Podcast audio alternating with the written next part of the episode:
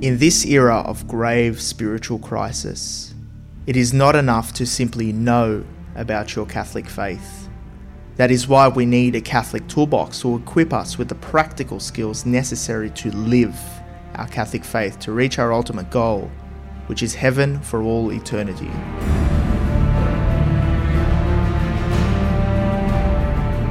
Do not merely listen to the word and so deceive yourselves.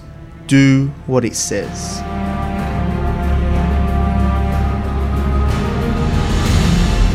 Join us every Tuesday night at 8 pm for the Catholic Toolbox as we hand you the tools to go forth, live the faith, and change our modern world today. Live on the Voice of Charity.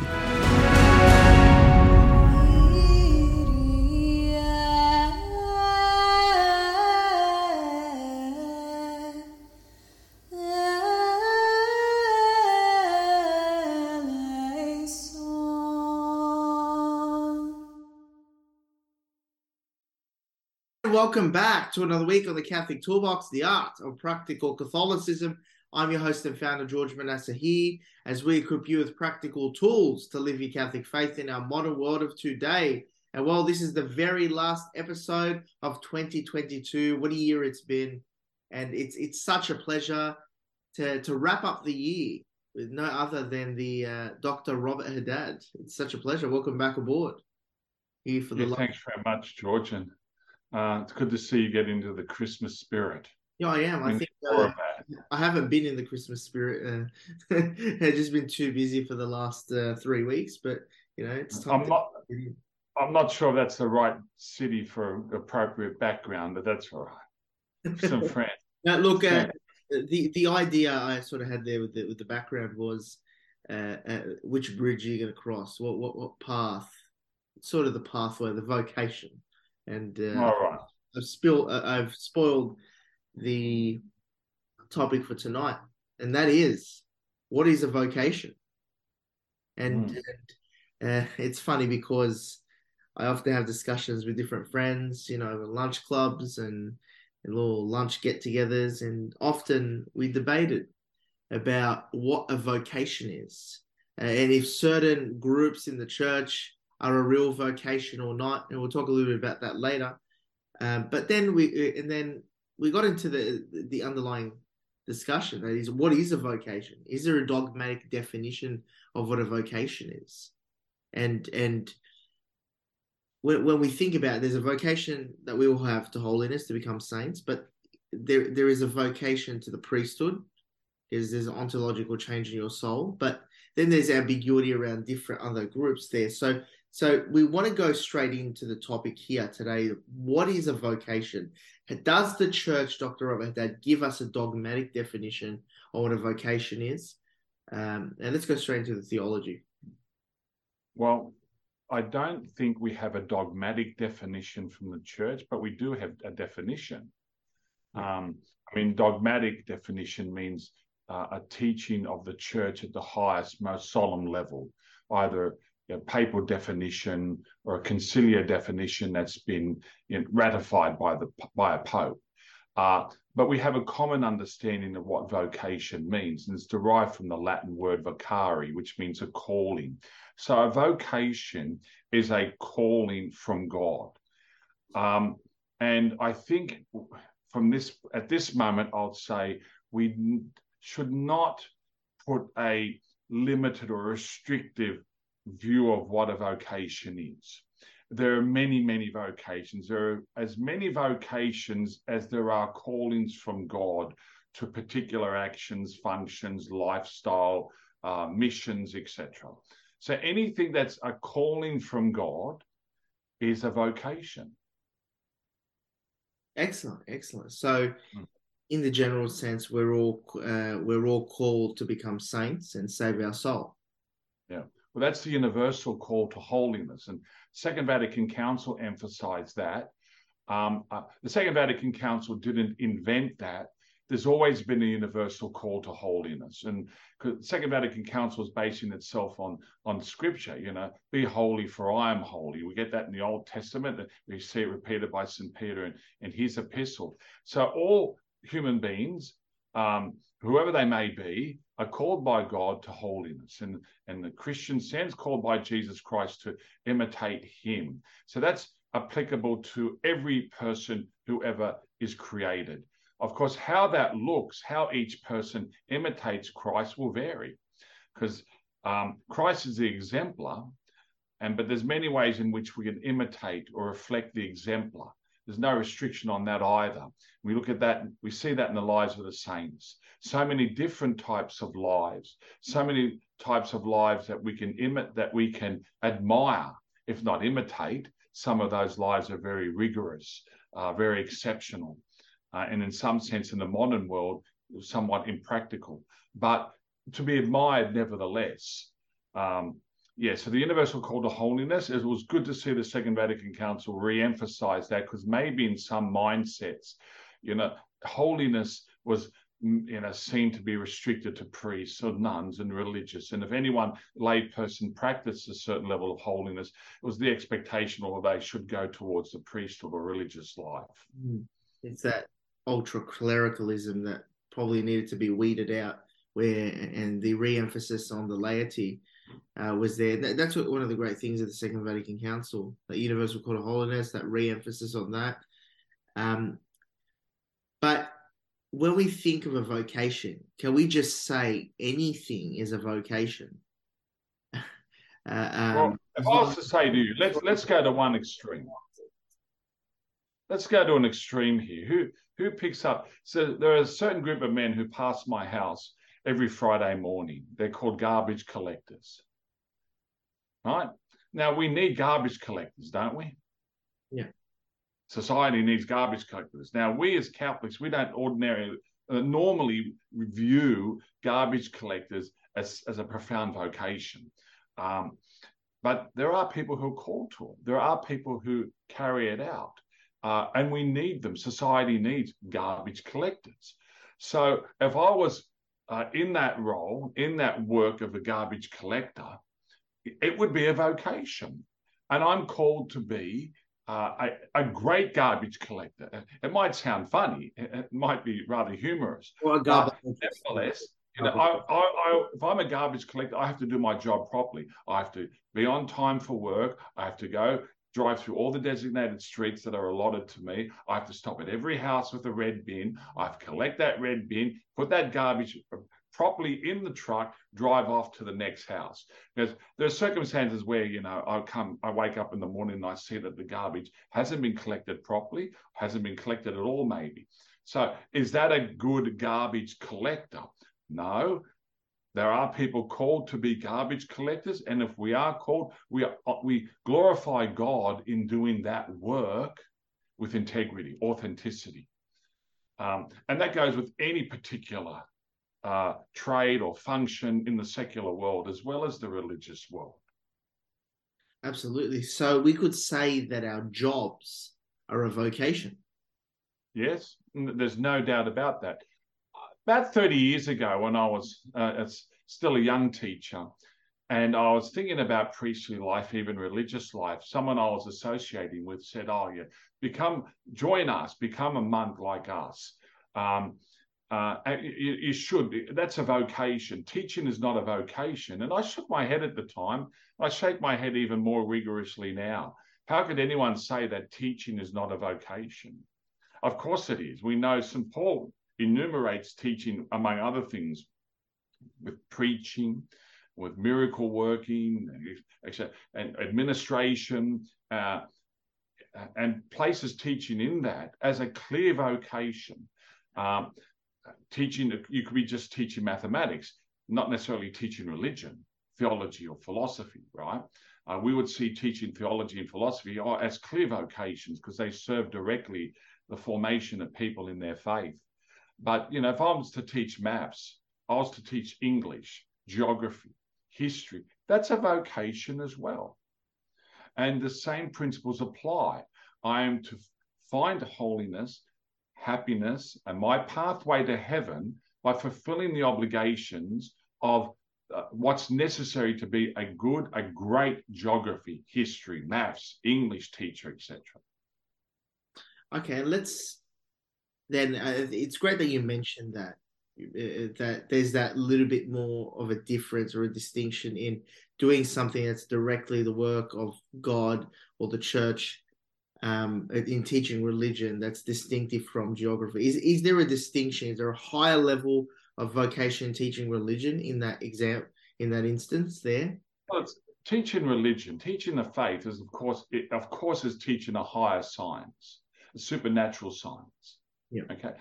Um, and so, I, for me personally, well, I'm a religion teacher, and I'd rather be a religion teacher than a geography teacher.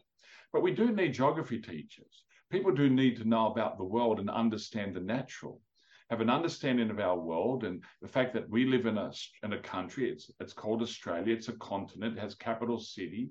A capital city has various other large cities. It's in this part of the world, in the southern hemisphere. The the world is round. We've got all these other continents and countries we do it's necessary necessary to know those things someone has to teach those things someone who is teaching those things is in a vocation and yeah, sure it might pertain simply to the natural um, and that's not as high level as elevated as teaching supernatural truths but never, never. It's the supernatural truths are taught building on natural truths that we should also know and understand. So mm-hmm. they're complementary. And that's we go, we look at a Catholic school. A good Catholic school would have good religion teachers, most importantly, would have good English, maths, science, history, geography teachers, food tech, woodwork, you name it. Okay, because the Catholic faith is about forming the whole person uh, physically, uh, intellectually, psychologically, and most important, spiritually. But it's a whole package, and different people contribute to the creation of that whole package. And all those people are called by God to, to those particular tasks and to carry out those tasks authentically with integrity. Uh, and again, for each one of those people, there that's their particular road to happiness in heaven. Excellent. And now let's speak about so we, we have the general vocation let's speak about the different uh, charisms within the church life or ecclesia, uh, the ecclesiastical structures.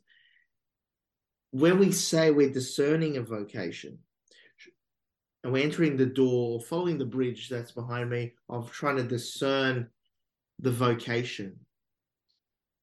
That should include what uh, uh, uh whatever charism you might join if you particularly join an order or something, and also what job you might do.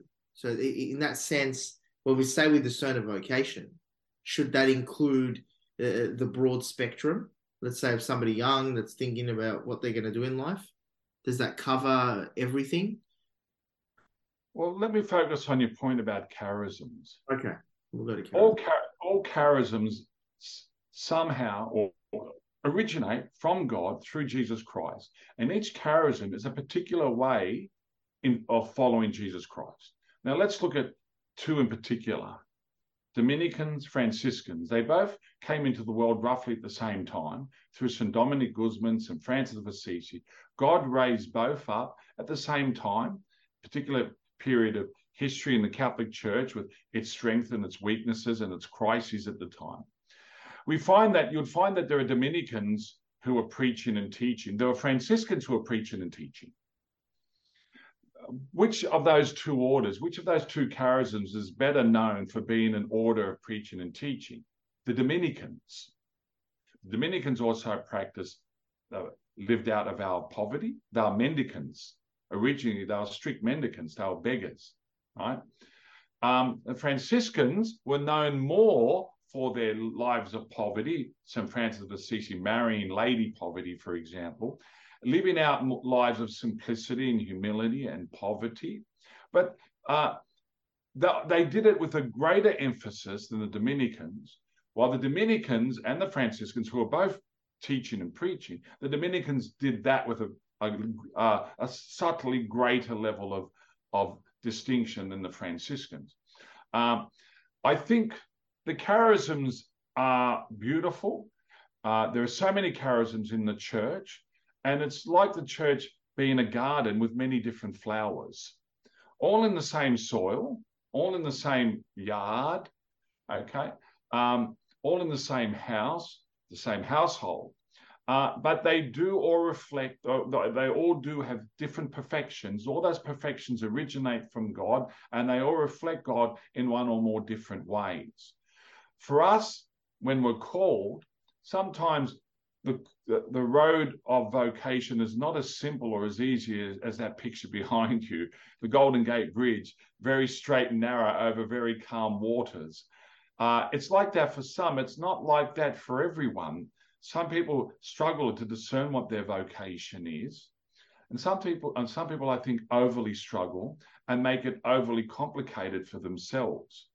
Um, we can talk about how one can discern their vocation um, and what are the telltale signs that they have discovered their vocation. I think that's important. We'll look at that, I'm sure, in the next few minutes.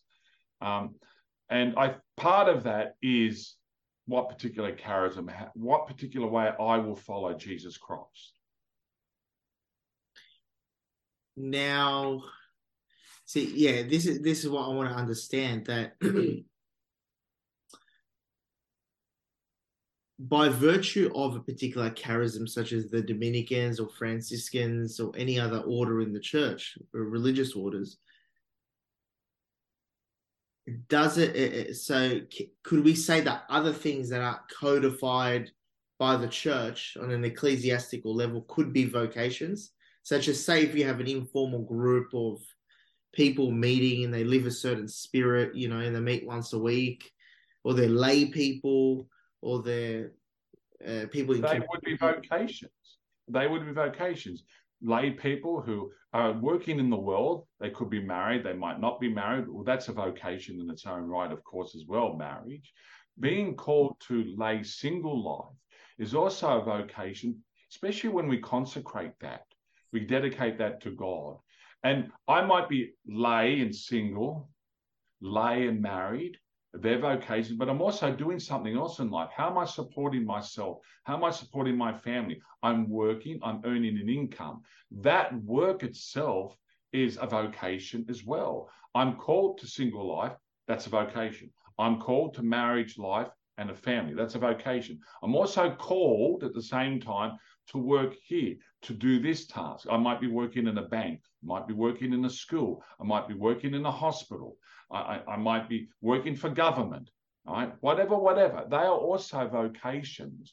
If you are work, if you're lay and you are in, in some, you have some contact or you belong to some association of the faithful, which have uh, particular rules, um, um, and they have regular meetings, regular study groups, regular prayer sessions. That's a vocation. You're called to that. You're called to ref, ref, reflect Christ, to live out your Christian life in that particular way. Um, and, and, and, the canon law reflects that. The canon law ha- has laws regulating, of course, the episcopate, the priesthood, religious orders, associations of Christ's faithful, etc., etc. So it's recognized by the church. Um, so again, it's it's it's going back to a point I made earlier. Let's not place such limits on the definition of vocation and the types of vocations that God calls people to. So let's set a criteria, um, or some parameters on a vocation, because obviously, me getting up in the morning and going and going to a particular uh, restaurant for lunch that can't be a vocation. That could be maybe god's will or it has well, to be that's, that's, that's, you carrying out a natural function to sustain yeah. your natural life. Mm. and of course we're all called uh, i mean by virtue of being created we're called to live that out. Um, i wouldn't call that a, a, a vocation as such. It's something essential part of our nature as human beings Otherwise, we know what happens. We, we become weak, sick, uh, we die. I mean, it's ridiculous if we don't carry out those functions in our natural lives. But you're going out to lunch, um, taking time off from doing what? What were you doing that day beforehand? What did you start doing in the morning before you had lunch? You were actively engaged in something. What was that activity? Was it a hobby? Well, hobbies aren't vocations, strictly speaking, but you will maybe engage in some type of permanent work, um, some task that's important to you, your family, uh, your business, your income, uh, the life of the church, etc. Well, their vocations. Okay, so that that's what I wanted out of you. The the the the way which we could define what what what we could categorize as a vocation or not. So there'd be have to be be some permanent permanency to what you're doing uh, or consistency. There has to be some ha- habit habit about it, something habitual, something regular. Okay. Um, you know, I go to a football game once in my life. It was that a vocation? No, it's not a vocation. It's a recreation. It's it's an activity you do for pleasure. It's it's an incidental part of your life. How are you living out your life on a regular basis? That would be your vocation. That's how. So there have to be some regularity or permanency there. And the second would be okay. The very nature you just mentioned of recreation even if you permanently and regularly went and played soccer as part of a team, could that be a vocation? Or well, does it have to be something of supernatural uh. Well, look, look, at, look at what we just look at what we just went through. We just went through a soccer World Cup. What did we see? We saw Lionel Messi and Argentina win the World Cup. Mm. Uh, Lionel Messi's been playing soccer since he's probably five years of age. So he's 35 now. He's been playing it for 30 years. There's something habitual, there's something regular about that. Is playing soccer sinful? The answer is no. Okay. But is this a vocation? It is for him because that's how he earns his income. That's how he makes his living. That's how he supports himself and his family. Is it going to be permanent? No, there's a time limit on it. Uh, so he's called to play soccer for a certain number of years. It's decades so far. What happens when he retires? Well, a, a, a follow-up vocation would be presented to him. Something else would be uh, comes to his intellect. Uh, so his will, his heart is warmed up towards that. His his will embraces that. It might be again something associated with soccer, maybe soccer commentary, uh, writing books about his a soccer career or whatever, or you know, going from city to city, country to country as a celebrity, you know, you know, speaking about his life as a soccer player, whatever, whatever. He would those things are vocations as well, because they're natural actions, uh, natural natural engagements, natural employments. Uh, but uh, there's nothing sinful about that. And one can live out holiness doing that. If one is uh, uh in, in a regular mass goer, uh, frequenting the sacraments regularly, praying every day, being a model, a good example as a soccer player, as a commentator.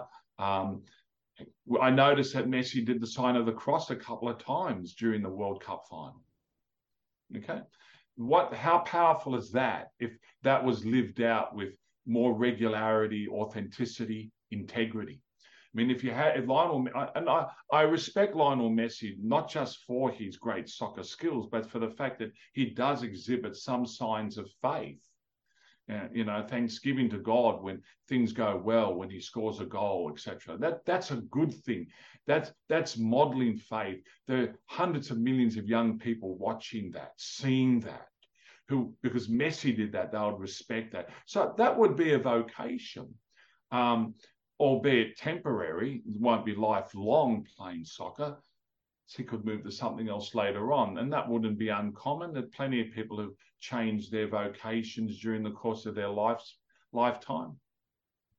Okay, so there's to be some consistency and permanency, and the nature of what you're doing should either be supernatural or for, um, let's say, a human or supernatural virtue. Like, obviously, you need to support your family. There's something there, not just something recreational.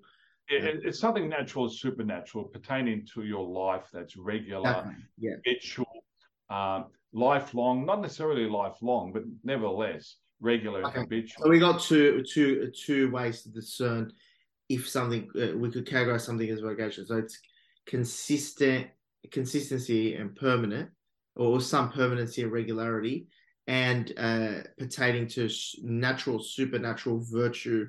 Um, or natural or supernatural lifestyles, life, action. Ah, okay. Yeah. Yeah. So we could say lifestyles. Yeah. Yeah, you you as I said, we use the example of a garbage collector. But what about on the other extreme, a, a brain surgeon? What's supernatural necessarily about being a brain surgeon? Uh, it's it's it's strictly speaking natural. Natural. Yeah. doesn't have to do. It's got nothing to do with the soul or spirituality. Okay, but it's got something to do with the human body. We need brain surgeons. We need surgeons. We need doctors. We need dentists. Mhm. We need optometrists. They're all vocations. They're all legitimate callings, legitimate lifestyles in which we serve humanity, in which we make a, a legitimate, honest living. So they're vocations. We have to sanctify the work, though.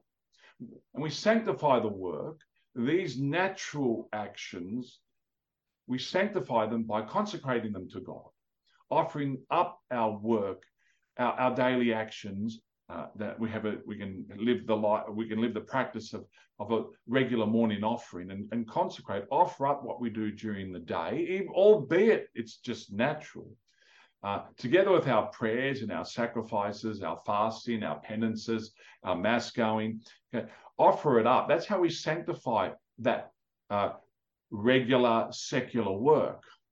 And we and we and it becomes meritorious.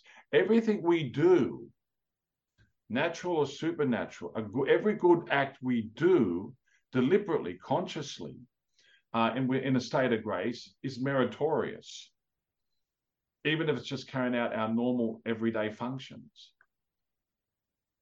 Excellent. And by what I mean by meritorious, it's pleasing to God. It increases our life of grace and our reward of glory in heaven, and remits temporal punishment for sin all those all those particular functions. Excellent, excellent. And I want to touch a little bit on uh, the charisms, the different charisms in the church, and and how the church, how somewhat the church discerns in the, the fact that they can exist. Um, like the Dominicans, you have societies of apostolic life that came out after the Second Vatican Council. You have different orders how um I just want to understand them and comprehend them with respect to the vocation and the calling. And then we'll go into th- some three practical tools about how to discern your vocation effectively. Mm. Well, again, there's hundreds in the history of the church. Have been thousands of different charisms. Look at the history of religious orders. I mean, before we had religious orders, we had men and women as individuals who called um, to consecrate their lives specifically as individuals to celibacy or virginity. Yep. We read many of them became martyrs in the, in the Roman period during the years, centuries of persecution. We saw St. Anthony the Great in Egypt going into the desert. He lived until the age of, I think, 105, died in the year AD 355. He spent um, maybe 85 years as a hermit from the age of 20 onwards. Um, that, that was a vocation, the, the hermetical life, the eremitical life. Then that developed and became cenobitical, that is, um, a religious order, a congregation of different hermits living together in community. That's um, religious life formally in, in, in a congregation. We had then, following from that, we had the Benedictines from St. Benedict of Nursia onwards. Um, and they became the predominant charism, monastic charism of the West for centuries. And we had offshoots of Benedictines, the Premonstratensians, the Cistercians, the Camaldolesi, The Trappists. uh, yeah, etc. And so, why they occurred? Well, this is how God, the Holy Spirit, was working constantly with the church for renewal, to reinvigorate the church. what I find interesting is some of these orders actually even develop their own rite of mass. Yes, yes. Of the Latin such as the Dominican rite, which you can go Yeah. to today, uh, the, Mm. the Carthusian rite, the Cistercian rite, the Franciscan rite, the Mozarabic. And- yeah.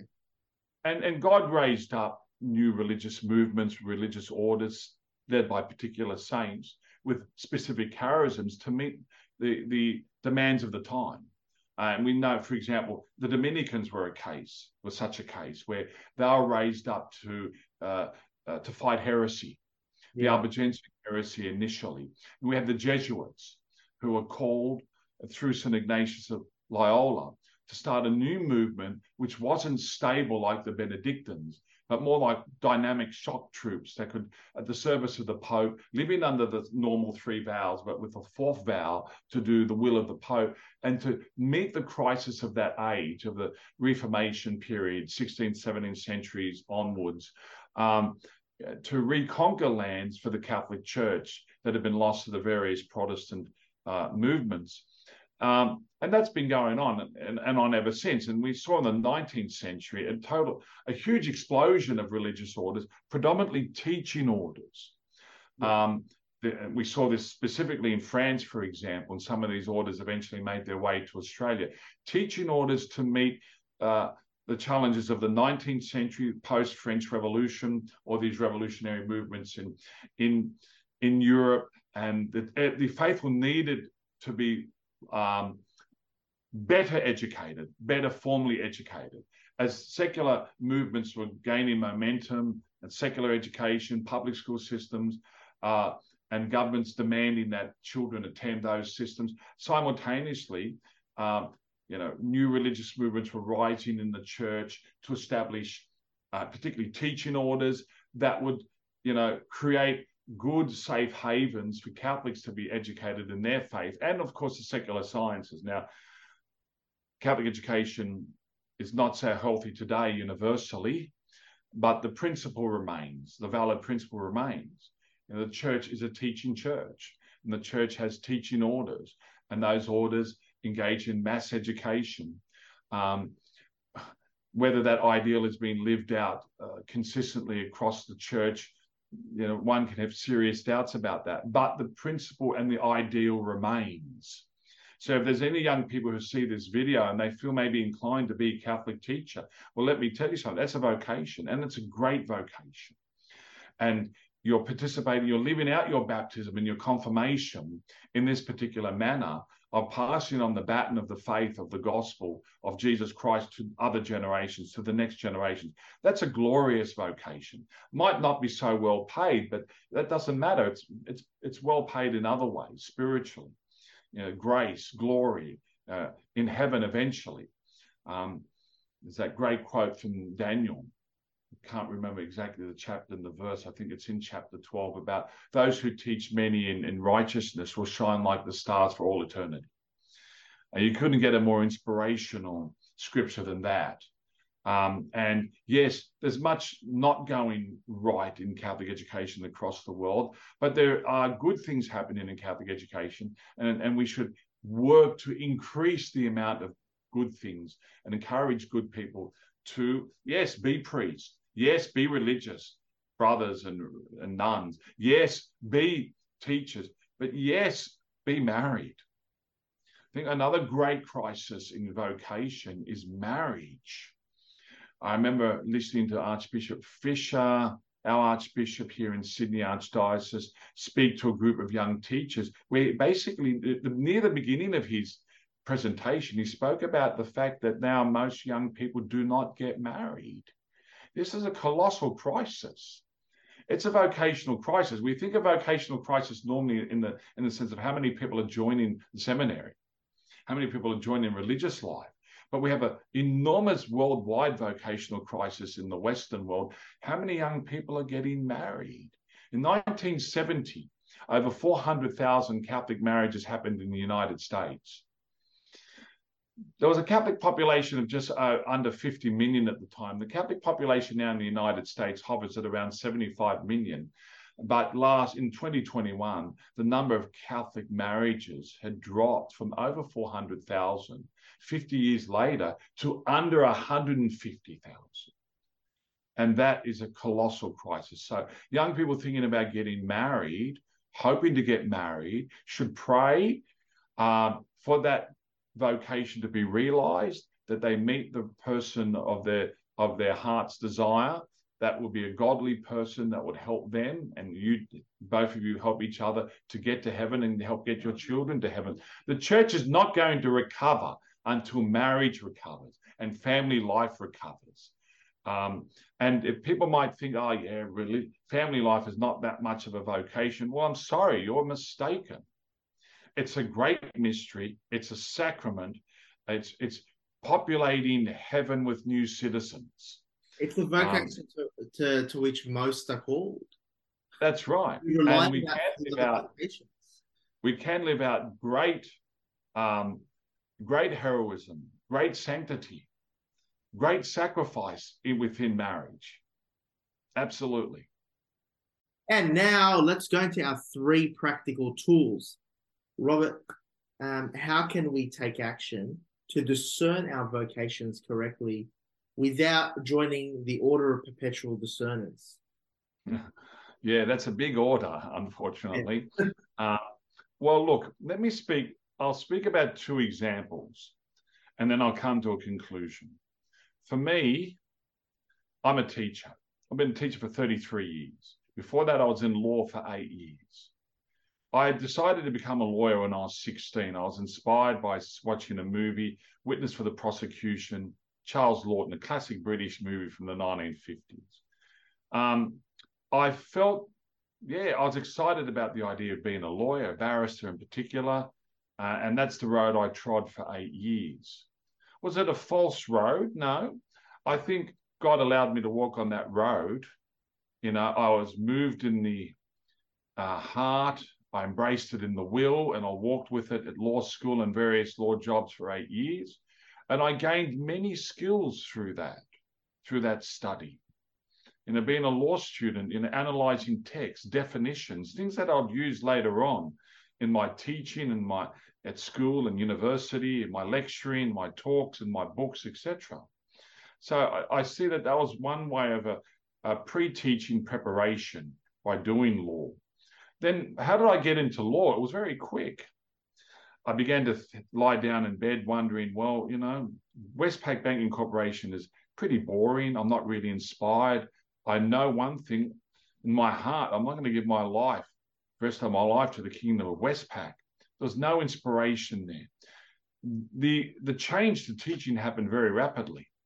You know, I was beginning to think about lying in bed. The thought will come to my mind, um, you know, about being a teacher, and these thoughts were attractive. And I thought, well, what was attractive about it at first was the longer holidays. Not very, not a very noble, you know, um, reason for becoming a teacher. And began to think, well, if I'm going to be a teacher, what type of teacher? I only have a law degree. Well, I teach law. Could I teach law at university? I only had a bachelor's degree. Perhaps I could teach law at, at TAFE or whatever. Anyway, I fell ill one day while at Westpac, working in legal division asked permission to go home. I was away from work for three days. And while during that three days, I visited the, my local parish, the monastery there at St. Charles. I was speaking to the superior and I put to him one simple question Father, you know, I'm not really interested in remaining in law anymore. Have you got something for me to do here? Simple question. He gave me a, a direct answer. Mm, you can teach in the school. Arranged a meeting with the principal signed, sealed, and delivered within a week. it exploded within me. There's something in, inside me, an excitement that has never left me. I embraced it and ran with it, and I keep running with it. And of course, it's this teaching and vo- this vocation of teaching has manifested itself in different ways over the decades.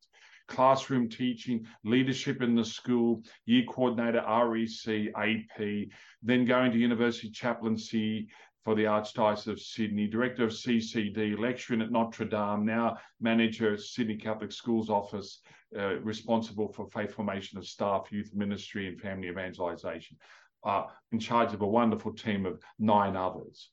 Um, and how do I know it's my vocation? How, do, how does anyone know it's their vocation? God enlightens the intellect and moves the will, warms the heart. To put it in simple language, you're attracted to something, you feel it in the heart it brings you joy, and you and you say, "I want that." It's that it's it is, it is as simple as that. It is it is as uncomplicated as that. Yes, we pray about it. Yes, we ask for guidance. How does it come? Well, don't wait for skywriting or angels to appear or voices or dreams. Don't wait for that. It can happen that way, but that's the extraordinary. That's the one in every hundred million, right? But for the ordinary, the way God works with us, He enlightens our intellect, moves our will, warms our heart, and makes something attractive for us. And we say, I want that. That's how God calls us. Now, that was my case. I'll give you a case of something on the other ex, ex, extreme. Once, when I was, um, now I'm in teaching, now I'm in Sydney Catholic Schools office, and we were facilitating a retreat for beginning teachers. And I found a, a second year beginning teacher in a room by himself, not with the other teachers, uh, crying, really bawling his eyes out. I knew this person very well. I actually had taught this person at school. And I asked this person, well, what's wrong? What's wrong? And he said, well, look, I'm struggling. I'm, I'm suffering. I'm thinking about becoming a priest, but every time I think about it, it's just painful. I don't know if I could do it. And I said, oh, this is the most easiest circumstances I, I've circumstance I have ever had to judge. You do not have a vocation to the priesthood. If you do, you would not be suffering like this and crying when you think about it. Go back to the other room get married, and have a family. I was as straightforward as that. Now he's married with a family and he has a senior leadership position in a major school in our in our system. If that person was really called to the priesthood, the, the idea of the priesthood would have been attractive and enjoyable for him. He would have found joy in the thought. He said to me that all his other friends were becoming priests, therefore he thought he should be a priest. Well, what he was really doing there was a spiritual version of keeping up with the Joneses. It was a type of pride. Oh, I got to do what my friends are doing. I got to keep up with what they're doing. If they're becoming priests, I should match them and be priest myself. No, no, that's not that's not the test. That's those other those friends of his, yes, were were called to the priesthood. God was calling them to the priesthood, but he wasn't calling this fellow to the priesthood. He called him the teaching and he asked, and he was really, without that young man realizing it, was asking him to remain in teaching and to, uh, at the same time, be married, raise a family. Uh, when I was five years into teaching, I was contemplating leaving and becoming a Benedictine monk or some other type of religious. I fell into depression, everything collapsed. I was in hospital for weeks, out of work for six weeks. Uh, and I struggled terribly with a, a, major, major depression episode. In hindsight, I saw that that was God's way of telling me, Robert, this idea of yours to become a priest, a monk, a religious, a great preacher, the next St. Vincent Ferrer is your will, not my will. And I will undermine your will and reinforce what I want you to do. So he enabled, he allowed me to become ill for all my plans to collapse, to keep me, to get me back on track with his plan for me, which was to be a teacher and to remain a teacher for the rest of my life. And that's what I did. And I've never looked back. I've never been happier. Do I still have thoughts about becoming a priest? I did right up until 2015. 15 years into my married life. Well, you are Maronite, so it's never. Yeah, well, actually, I was asked by the Maronite bishop if I would consider the married priesthood. I had been thinking about it, toying with it up until you know through 2013, 14, 15. But in the end, I said no. In the end, my wife said no, and she has a right to say no. And uh, because she said no, that shut the door. But I also said no, and I then decided to, to study it to engage in doctoral research. I completed that a couple of years ago. Now I'm very happy where I am. Couldn't be happier. I have a great mission, a, a great responsibility, and I hope I have the life, the strength to carry that through until my retirement hopefully around the age of 65 66 67 etc only god knows if i'll reach uh, that age um, etc but that's that's how one discerns. You, we talk about practical advice for the toolbox. Be relaxed, be prayerful, be open to God's will, be patient, don't stress, don't be anxious, don't demand. It will come. How will you know when it comes? You'll know when you're attracted to something, something, an ideal that you like, that you want to be. Your heart is moved. Your will is moved to embrace what the idea that God has planted within you.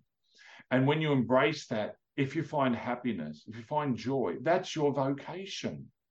And that is your road to happiness in this life. And glory, salvation in the next. And, and be vigilant in defending that call.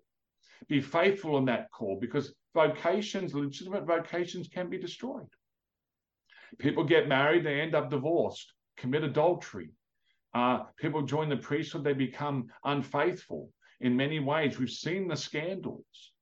The devil is always out there to derail us from our vocation. So even once we're in our vocational path, entrenched in it sacramentally, like marriage or the priesthood, etc.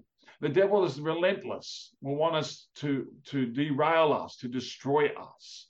Um, and that's, I feel that that's not an indication that we were not called to begin with.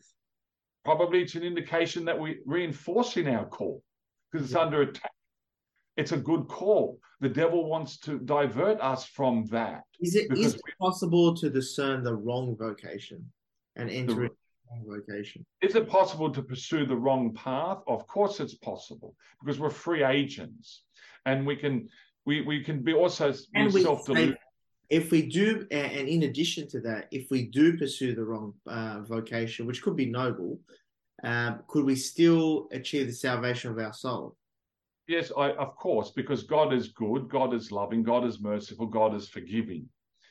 I've thought this through about myself. Say, for example, I really was called to the priesthood, but I failed out of weakness or cowardice.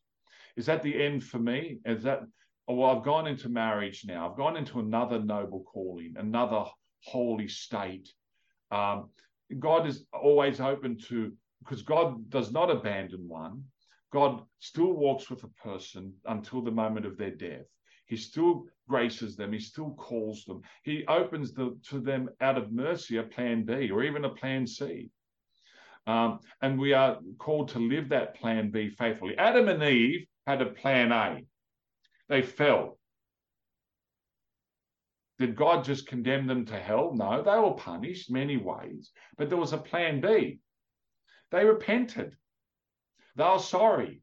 They had to live the rest of their lives in pain, sickness, suffering, decrepitude, and then death, working, earning their keep by the sweat of their brow. Yes, there was much temporal punishment inflicted, uh, inflicted upon them.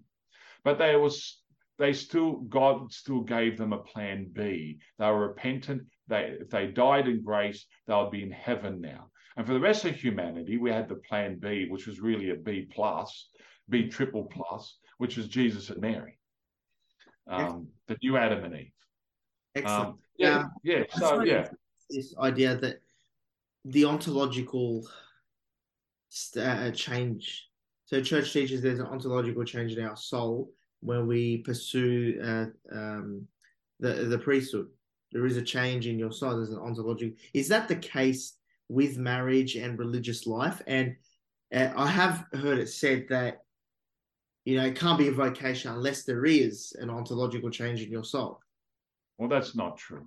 There's only three sacraments that, um, when we talk about ontological change to our soul, that is the the imposition of a seal, the sacramental seal, or the sacramental character. And we first get that with baptism. So all believers in Christ who are anointed, baptized, incorporated into Christ, and therefore the church. There's an ontological change that comes that begins there with baptism, and now we become Christed, anointed, little Christ, and we're meant to imitate Christ. So that, so in that sense, it's correct.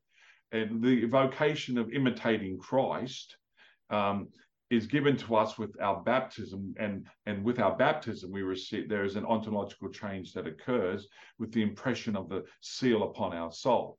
That's enlarged with uh, with confirmation and it's enlarged again with the sacrament of holy order. And but you know uh, there are vocations where uh, there are particular vocations and the, the, the vast majority they're legion vocations which uh, aren't related to a sacramental character, but are the living out of that sacramental character. All vocations that I've mentioned so far tonight, whether it be teaching, whether it be medicine, whether it be law, whether it be garbage collection, are living out our baptisms, mm-hmm. our confirmations. Um, and so th- th- there's no sacramental seal involved in those callings. There's no sacramental seal involved with the calling to religious life, you know, whether it be male or female. Uh, they, they, are, they are not clerical states. They are not sacramental states.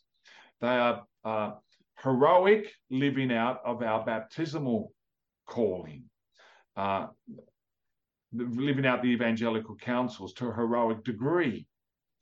So, yeah, the idea that the only valid vocations are those that involve a, a sacramental character is is completely invalid. Okay, okay, and and uh, could we say the priesthood because it, there is an ontological change of soul is a higher vocation? How yes, you can say that. You can say that. We're more conformed to Christ mm-hmm. through the through the sacrament of holy order and you are called, we're all called in our baptism to imitate Christ.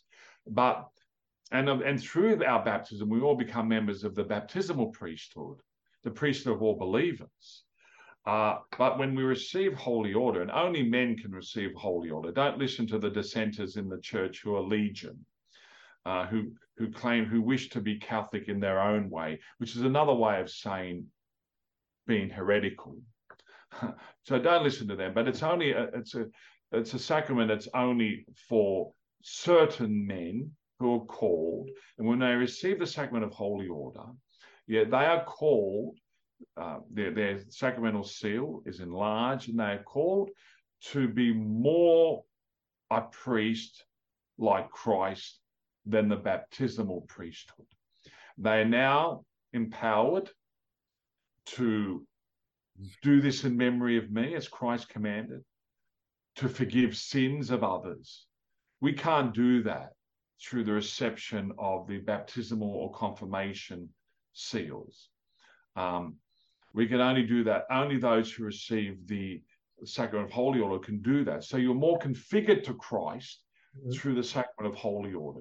You can do more things that Christ did um, through the sacrament of holy order. So, in that sense, it's a higher calling because you're called to imitate Christ and to action Christ, to act like Christ in the world in a way greater than a normal layperson. Excellent. And uh, just some final thoughts on discerning a vocation for those listening before we wrap up. Dr. Robert Haddad. Our final thoughts? Final thoughts, final message. Yeah, final message. Discern your well, vocation in 2023, at least. Yeah, well, for everyone who does listen to this, know that our good God creates each and every one of us out of love and for love. And how we are to live out that love is our vocation. And that everyone, no matter who you are, God has a special plan for you. And that's and that's what should encourage us to reinforce our self esteem, our legitimate self esteem, desire for self esteem, um, that that gives us our uh, it emphasizes our human dignity, the road to happiness, the road which is the road of holiness, and the road to heaven, and never to allow yourself to succumb to any idea that I'm not important, I'm insignificant, God doesn't care about me. Um, no, no, no. Quite the opposite. God does care about you. You are you are significant. You are important in God's eyes. God has a special plan for you. He wants to reveal that to you. He is revealing that to you. Open your, turn on your TV, turn on your antennas so that you can tune in to God's voice with respect to what He wants you to do, what He created you to do. Be open in prayer. Be be um, docile to the inspirations of the Holy Spirit. Docile doesn't mean being stupid, it means being open and submissive to the inspirations of the Holy Spirit, to embrace that that call, that special calling for you. And you will know what that is uh, through humility, through prayer, through openness, and and how you are impacted in your heart, in your mind. If you're attracted to something that's inherently good and you have a desire for that, the will desires to embrace what you're attracted to, that's your vocation. And grab it, run with it, and be great in that. Don't be a mediocre husband. Don't be a mediocre father. Don't be a mediocre teacher. Don't be a mediocre priest, bishop, archbishop, cardinal, pope. Don't be a mediocre monk or, or, or religious. Uh, be great. Desire to be great. Ask for the graces to be great. Be great in whatever you're called. If you're called to be a garbage collector, if you're called to be a tiler, a plumber, a concreter, a, a, a whatever it might be, be, be great in that. Be the best. And that, yeah, and that is your road to happiness and heaven. Thank you very much, Dr. Robert Haddad. Uh, it's such a pleasure to end the year with you, and uh, I wish you, you and your family uh, a blessed Christmas and a happy New Year. And we look forward Thank to you, you too. 2022. And you're living out your vocation in different ways, and this is one way you're living it out. And congratulations on doing this, George. Keep doing it. Um, you're touching people's hearts and filling people's minds with goodness and truth and beauty. Don't relent, just go from strength to strength. Thank you very much. And thank you very much for tuning into the Catholic Toolbox. It's been a great year. And finally, let's say goodbye to 2022. We look forward to some exciting new announcements in 2023 for another year on the Catholic Toolbox, bigger and stronger. I look forward to making some exciting announcements next year about the show and the different topics we're going to have. So, thank you very much. May God bless you all. Have a blessed Christmas and a happy new year. We look forward to seeing you back on the week of the 9th. So, that is the 10th of January. We'll be back on the 10th of January. Enjoy your break. Thank you for tuning into the Catholic Toolbox the art of practical Catholicism. I'm your host and founder, George Manassa. Until next year, God bless, take care, and take action.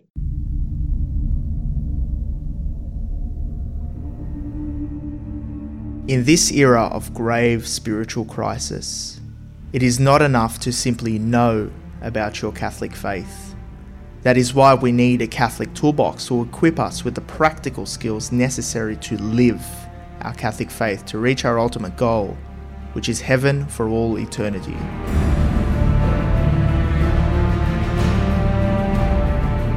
Do not merely listen to the word and so deceive yourselves. Do what it says.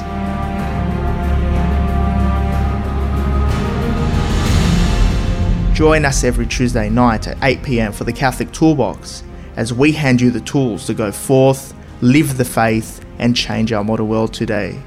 Live on the Voice of Charity.